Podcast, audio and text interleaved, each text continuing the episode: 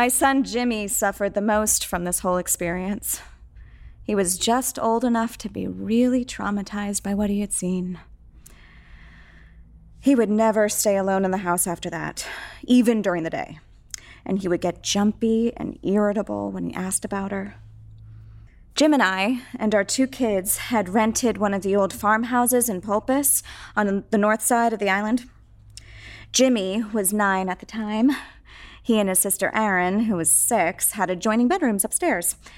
Jim and I slept on the first floor. Jimmy woke up one night to see a little girl standing in the dark on the side of his bed. He said, half asleep, What do you want, Erin? When she didn't move or answer, it began to dawn on him that something was wrong. He jumped out of the other side of the bed and ran into Erin's room. She was fast asleep.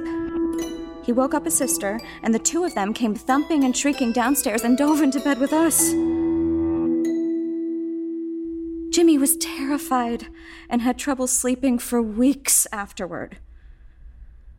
In fact, we could never get him and Erin to sleep upstairs again. We eventually stopped trying and set up a little bedroom for them down near ours. My husband and I thought Jimmy had probably had a bad nightmare, and we didn't pay much attention to his story. I did realize, however, that he was genuinely terrified by the memory of this little child. About a week later, all four of us were jammed into the double bed, Jim and I still hoping the kids would get over this and go back upstairs. It was a sticky, hot August night. All I could hear was the constant, piercing whine of mosquitoes. Each time one of us slapped, the others would get bounced, bumped, or woken up. I was in the middle. Finally, I got up and stretched out on the living room couch. I was lying on my back, just drifting off, when I saw a little girl standing in the shadows on the other side of the room. She looked slightly taller than Erin. As I opened my eyes completely, she began to walk toward me. I remember that she was wearing a dark kerchief tied under her chin. Although I couldn't make out her facial features or the details of her body, I was aware that she was walking slowly, not drifting or floating. She had a long skirt or dress on. My first reaction to her approach was a strange one, and perhaps instinctive. I felt that she had mistaken me for her mother, and that she was coming over to me as if to give me a hug or nestle up to me. I felt a sudden rush of panic as she reached the end of the couch. I leapt up, exclaiming, What in the heck? As soon as I spoke, she vanished. I had never seen an apparition before. I would never have counted myself among the believers of such things. However, this child was real. She was no dream. The sight of her approaching me, her head hidden in that little kerchief, is still as vivid as can be It still gives me goosebumps. I was objectively curious about this little person, but I was also shaken. The idea that she might have mistaken me for her own mother was pathetic, but more than that, alarming. After all, my family and I had to go on living in the house. I guess I also felt vaguely guilty that I had jumped up from the couch. I had an unpleasant, lingering certainty that she had wanted something from me. I still wonder at odd moments what might have happened if I hadn't moved. I brought the kids' things downstairs the next day and we converted a small room off the front hallway into a bedroom for them. I told my husband about having seen Emily, as we later named her, on the night it happened. I told my kids the next morning, and Jimmy was reassured to hear that I had also seen the little girl. I tried to present the experience in a matter of fact way. If we had to share the house with a ghost, I thought it would be best that we try to be straightforward about it. I did look into the history of the house. It was built in the first quarter of the 19th century. I talked with some of the older Nantucketers in Polpis, but they didn't remember hearing of any strange incidents connected with the property. The little girl, of course, could conceivably have died many generations ago. A couple of weeks later, on a stormy, windy night, Emily turned up again. Jim had set the alarm for 3 a.m. in order to go out fishing.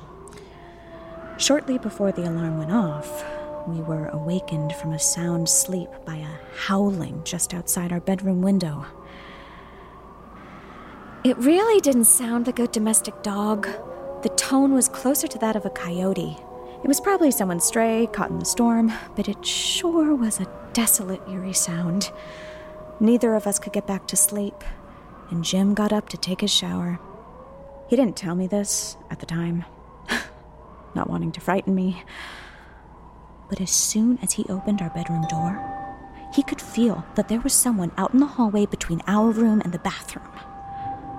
I did notice that he stood in our open bedroom door for a minute or so before going down the hall. Faced with this sense of an unknown presence standing in front of him in the dark, he actually put his head down, stretched one arm out in front of him, and walked, or rather, dove, down the dark hallway to the bathroom. He switched the light on and looked back to find that the hall was empty. He took a shower and left the house. I was just dozing off again when I felt the bed go down on one side. Apparently, someone had sat down next to me. I was lying on my stomach, my arms tucked under me. I thought at first that it was one of the kids, but when no one spoke, my heart started beating faster.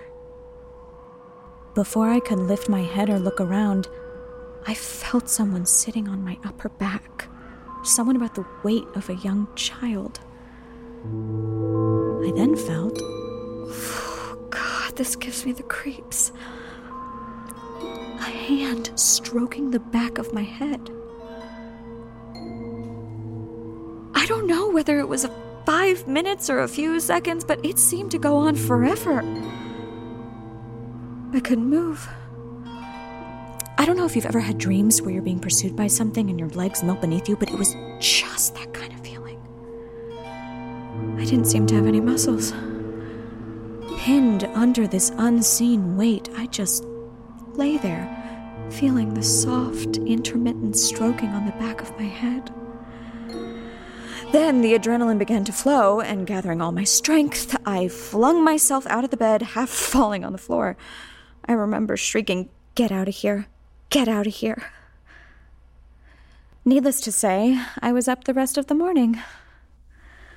When Jim got in later in the day, and I told him shakily what had happened, he said, Oh, yes, she was out in the hallway when I got up. I could have killed him for not telling me before he left the house. There were times when I would walk into my bedroom during the day and feel that she was sitting in the caned chair in the corner by one of the windows.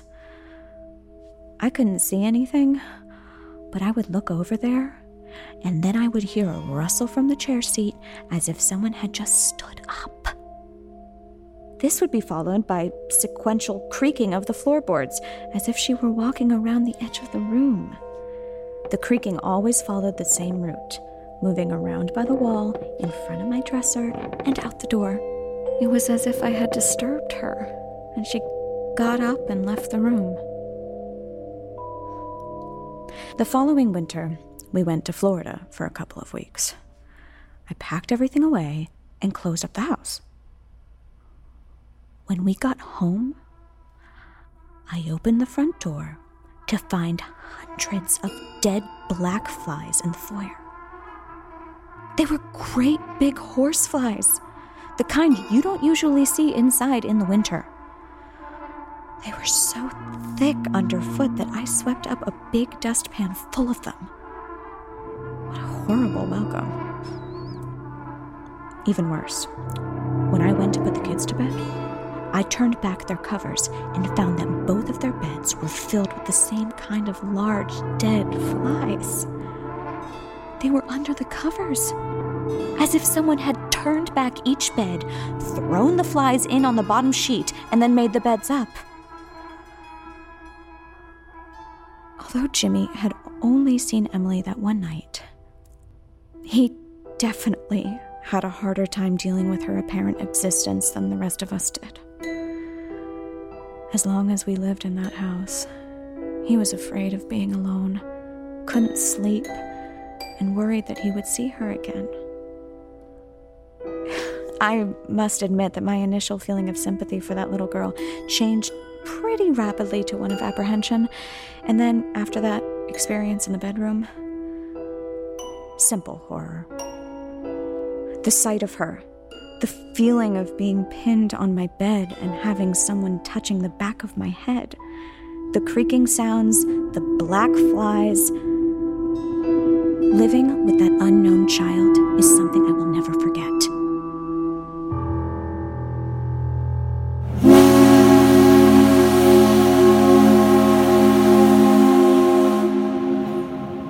A Little Girl by Blue Balliett, read by Marita Morrissey.